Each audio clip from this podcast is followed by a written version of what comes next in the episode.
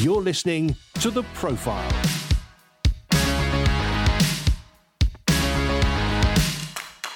Hi, welcome to the Profile Podcast. I'm Andy Peck. For the past 17 years, I've been interviewing Christian leaders in the church and charity worlds and in the wider culture. It was John Maxwell who famously said, Leadership is influence. It's our prayer that these conversations will help you in whatever spheres you have influence for God, whether in the home, at church, in your workplace, or elsewhere. The show is brought to you by Premier Christianity Magazine, the UK's leading Christian magazine. Get full online access and the print magazine every month by becoming a subscriber. See special offers available now at premierchristianity.com. It appears within the mission statement of most local churches, and it is certainly the stated desire of most church leaders. The precise language will vary, but words like reach our community and bless our community are used for what the local church hopes to do. It comes, of course, from a recognition that the Christian and the church do not exist for themselves. Former Archbishop of Canterbury, William Temple, famously put it like this The church is the only society on earth that exists for the benefit of non members. But saying it and doing it are two altogether different things, as found by one local church on the south coast, which surveyed its community and found that very few even knew the church building existed. I am joined this week by Richard Eason, who, after an early career in IT and technology, was led to devote more of his time to what may be regarded as social action and work that was especially community focused. As well as serving as a church elder in Ashford, Kent, he was involved in the setting up and operation of a local YMCA, had time in a secondment to the DFES in Westminster, and went on to support effective community and statutory sector partnerships across the country, all focused on driving positive social transformation within communities. More locally, he's currently chair of Ashford Together, the social action charity of Churches Together in Ashford, Kent, and of Pneuma Church, Ashford. He's also just returned from a leadership conference in the United States, where the host church has a reputation for pioneering work in seeing transformation in its community. So, welcome, Richard, to the Leadership Show. Thank you. Good to be here. Uh, it's lovely to chat. Was it really 40 years ago I was attending a church where when I was at college, and you remember. That's correct. Yes, it seems much more recent than that, but and yet it probably is a fact that that is how long ago it was. Indeed. Well, um, I'm going to start with a with a toughish question, if I might, Richard, uh, and that is this debate about the extent to which a church or Christians need to engage in activities that are not directly verbally sharing the good news. Uh, I'm sure you're familiar with the debate. Debate you know uh, so let's just spend a few minutes on this and what your take on the issue is yes it's one i'm familiar with uh, having sort of grown up in a, a classically evangelical uh, church uh, background um, it was probably because in that context it was it was all about preaching the gospel. I can remember uh, Sunday evenings and sometimes uh, Sunday afternoons, handing out tracts on the street or um, I grew up in Newcastle, and I remember speaking uh, that we used to have the, these evening sessions in the big market in Newcastle, um, and we'd have a microphone, and perhaps I'd be asked to do readings or or give my testimony. Um, and so it was it was it was very focused on this on the gospel of salvation, and uh, I think that the idea of, of social action was something that I think I, I, it was never directly said, but there, there, was this term, the social gospel, and it was perceived that these were people who kind of really lost sight of what it meant to truly be saved by Jesus, and and they just went around doing good works, um, which is probably a, a, very harsh description.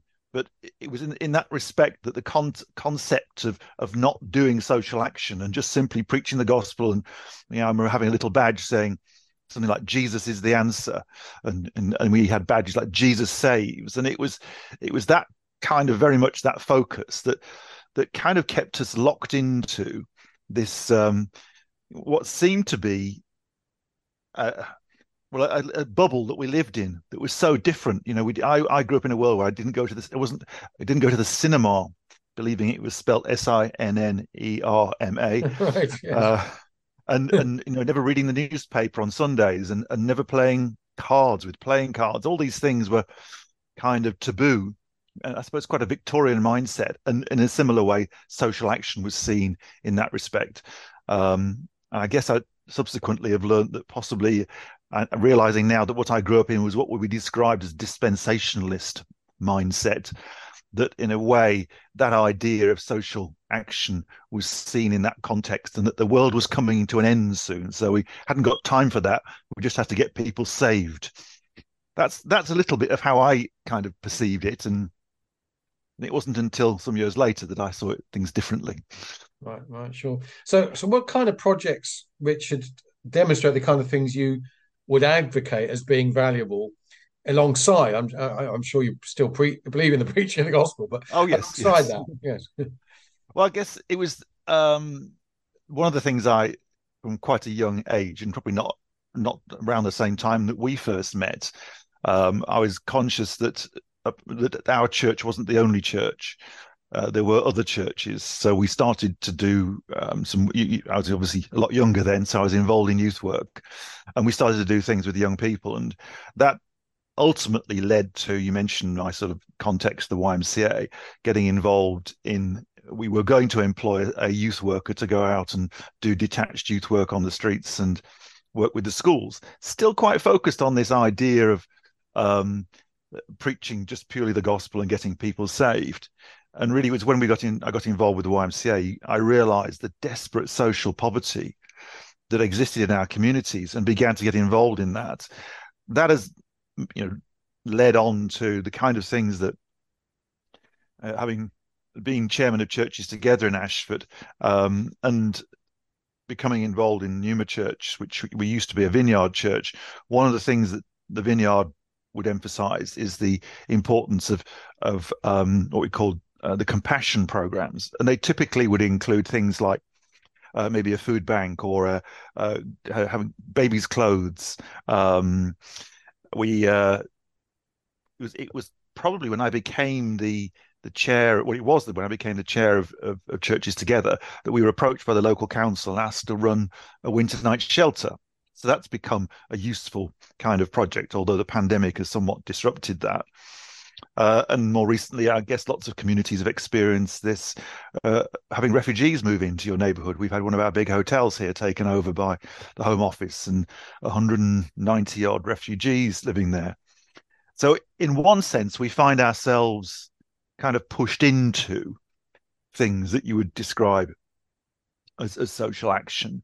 Um, and they are helpful and we've seen lives transformed through those things and you know we've because we've been able to be jesus not preach at people but just to show them love and compassion. So we found those sort of things very helpful and very productive.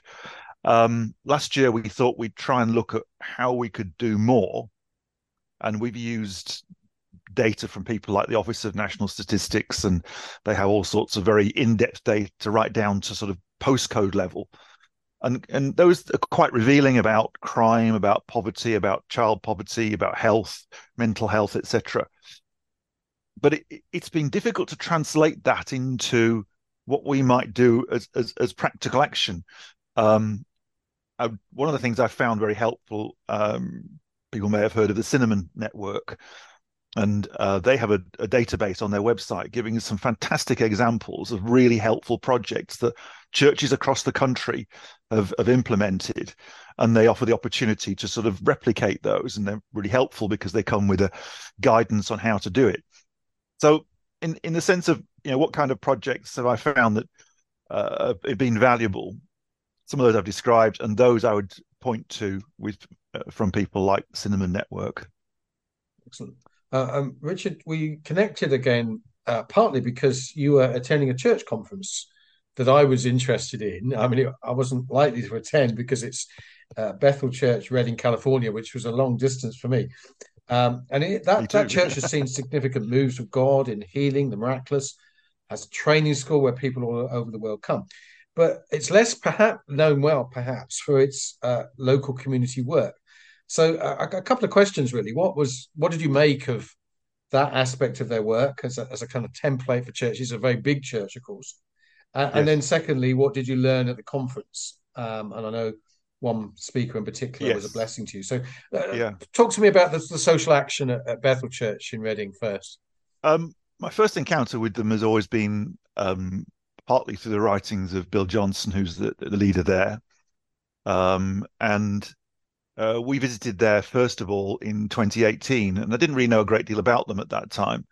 Um, but I remember um, one of the other leaders, uh, Kris uh, Vallotton or Vallotton, I'm not sure how you pronounce it, um, talked about how they had recognized the importance of engaging with their local community and they went to their local town leadership and, and just simply asked them how can we serve you and it just started out quite simply um, i think they have a thing called the, the, the bethel school of supernatural ministries but uh, some of the work that they did was very natural was simply helping to clear up local parks and clean the streets and make the place more attractive um, and through that they began to I think a lot of local authorities can somewhat be sometimes can be mistrustful of the church, thinking they have a, a, secondary agenda. Well, yes, we do, but we're not trying to hide that. We're being quite open about it.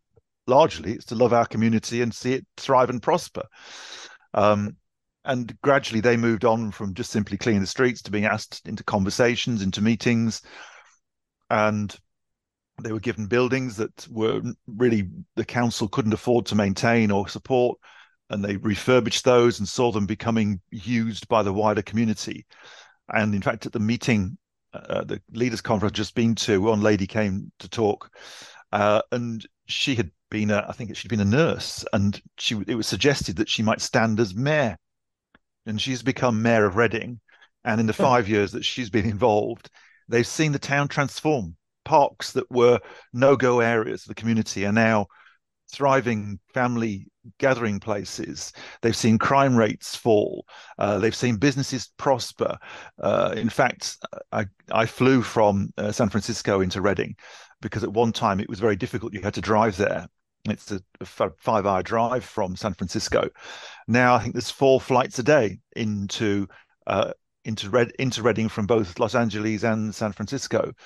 Uh, so I guess it would be hard. Uh, well, let's say the local authority may not claim or recognise that it's the impact of, of Bethel Church uh, on their community, but it's clear that they've had a they have been a significant part of that. When you consider that something like ten percent of the population of Redding are either directly or indirectly associated with Bethel Church, and that's just one church in Redding. There are other big churches as well.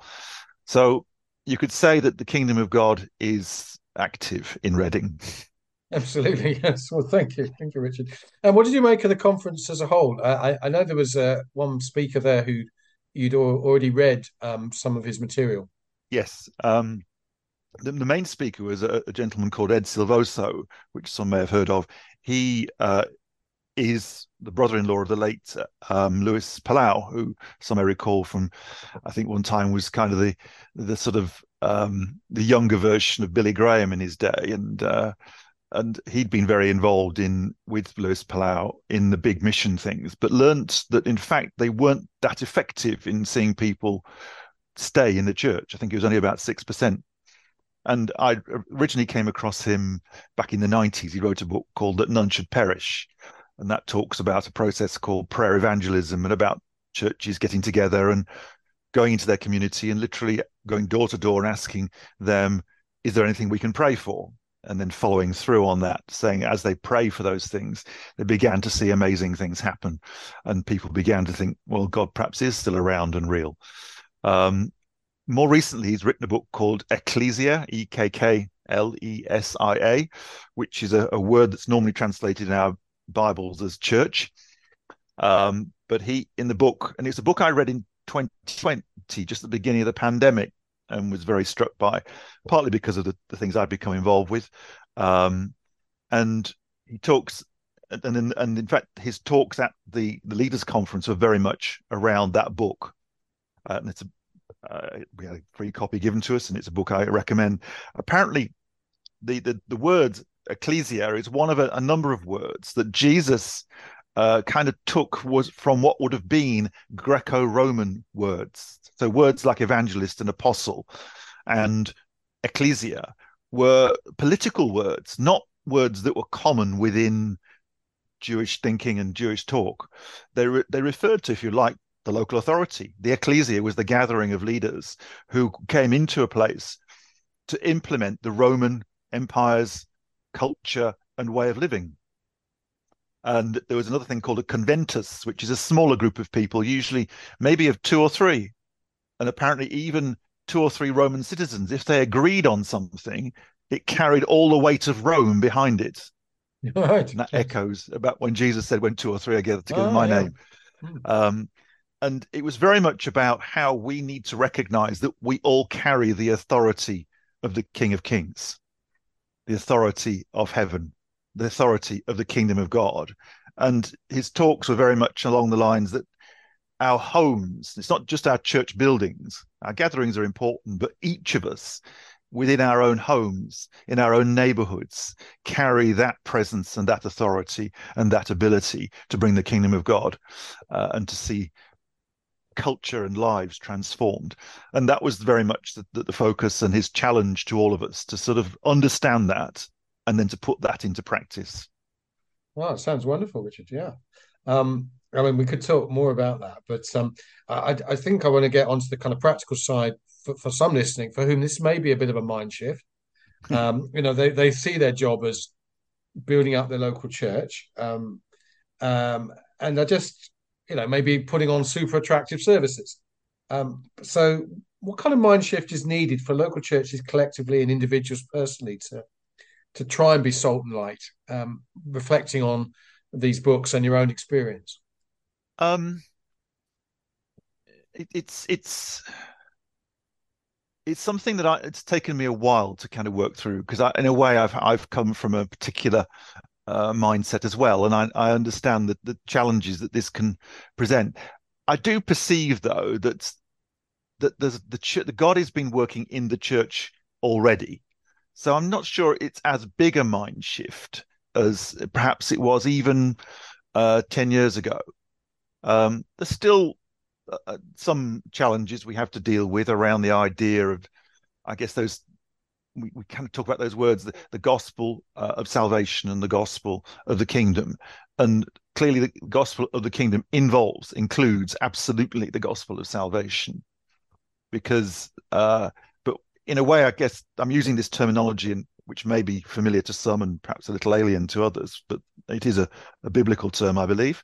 So I think I'm fairly safe on fairly safe ground. But the, the mind shift for me was first of all this recognition of the needs in our community. Much as we might think that that, that from the days when I was in the in the sort of my upbringing and the, and the sort of anti-social gospel thing, and the idea that now we've kind of because of Christian action, we've kind of the state now have taken on a lot of that work on our behalf. The reality is, and I think it's become patently obvious since certainly 2008 uh, with with with uh, austerity and cuts that the state does not do those things that there is enormous need in our community and and it, would appear that we seem to have a hugely as a state as a nation state uh, a blind eye to those those issues and so the opportunity or and the need for us to step into that space as followers of Jesus. Not least because when Jesus, you know, the, the old parable about the the sheep and the goats, you know, it was simply a, a, glass of water and a bit of bread and visiting somebody in prison. You know, and Jesus said, and when you did the least of this, you did it to me. Um, so it's clear that to be involved in doing practical things for people with no agenda attached, with no demand that they sort of now receive Jesus because we've done this nice thing. You know, the old days of singing for your supper uh, when when soup kitchens were around. Um, uh, uh, just that is, you know, that just not the way we do it because it's the mind shift is largely about we un, un, this understanding that we individually carry God's presence. So when we come together, then theoretically there should be an even greater amount of it. Um, and and one of the things I I found is just as I seek to become intimate with Jesus, as I seek His face, as I spend time with Him, um, as I read His Word, that I find myself just going out and even just talking to people on the street, and suddenly people start telling you that about their back pain or or their risk of losing their job and there's opportunity there just simply to say well hey, do you mind if I pray for you? And they think you're going to go home and pray. But one of the big mind shifts for me was actually, I can pray for them there and then. And whether they believe it or not, just the fact that somebody is prepared to do that seems to have an enormous impact that that this isn't just some abstract thing this is very real and very tangible and you know, more recently and much as we've all become very familiar now with doing our services online and um, uh, become, if you like, much. I mean, talk about sort of contemporizing our our services, and the songs are are, are much more. Uh, we've gone through that phase of being more kind of contemporary. Ultimately, the thing that I've we've seen all sorts of people, it's not necessarily the style of the service. It's individual encounters. It's God's presence that makes the difference. And I, I could argue that you know you could have a rubbish service, but if God's presence is there, yeah. then that will transform lives. Oh, wonderful. And I know that's not social action and all that kind of thing, but that's that is at the core of it. No, sure. Um, and, and Mitchell, we as we chatted before uh, doing this recording, you were talking about your, you know, you love actively engaging with people to develop creative and better ways of living and doing things. Um, I'm just wondering. I mean, that's a wonderful leadership trait. Actually, that's what leaders should be doing. Releasing. Um, what can that you know what what does that look like for, for you for for leaders listening in terms of equipping others well, it's an interesting thing. One of the challenges that Ed Silvoso made at the at the end of this conference was that if you're somebody who can see opportunities and can uh, see people who can fill the spaces in making those opportunities become a reality, then you have an apostolic anointing. That sounds really grand, I know. Wow. uh, um, it, it, look, we, we kind of made those words sound grand, I think, but you know, you just take it down to a simple thing. That that that's what the Bible describes that as. You know, if you see a need, and you know people you think can fill that need, and you have the ability to to place them, you know, you see somebody, and and and this is a, it's not a complex thing. Um, it starts with one as i said intimacy with with jesus just just you just got to press into him he is so desperate for each one of us to come to him and he is so excited he's, he's like you know if anybody's got a dog or a pet and uh, you go away and when you come home it, it is so excited to see you mm. and so thrilled well i'm not trying to i don't want to be sort of sound like i'm being a little bit, bit uh, inappropriate, but that's how God is with us. Mm. When we choose to come and spend some time with Him, He's so excited and blessed. And and as we do that, and and we we you know meet Him and and encounter Him, we kind of grasp something of His heart for people around us.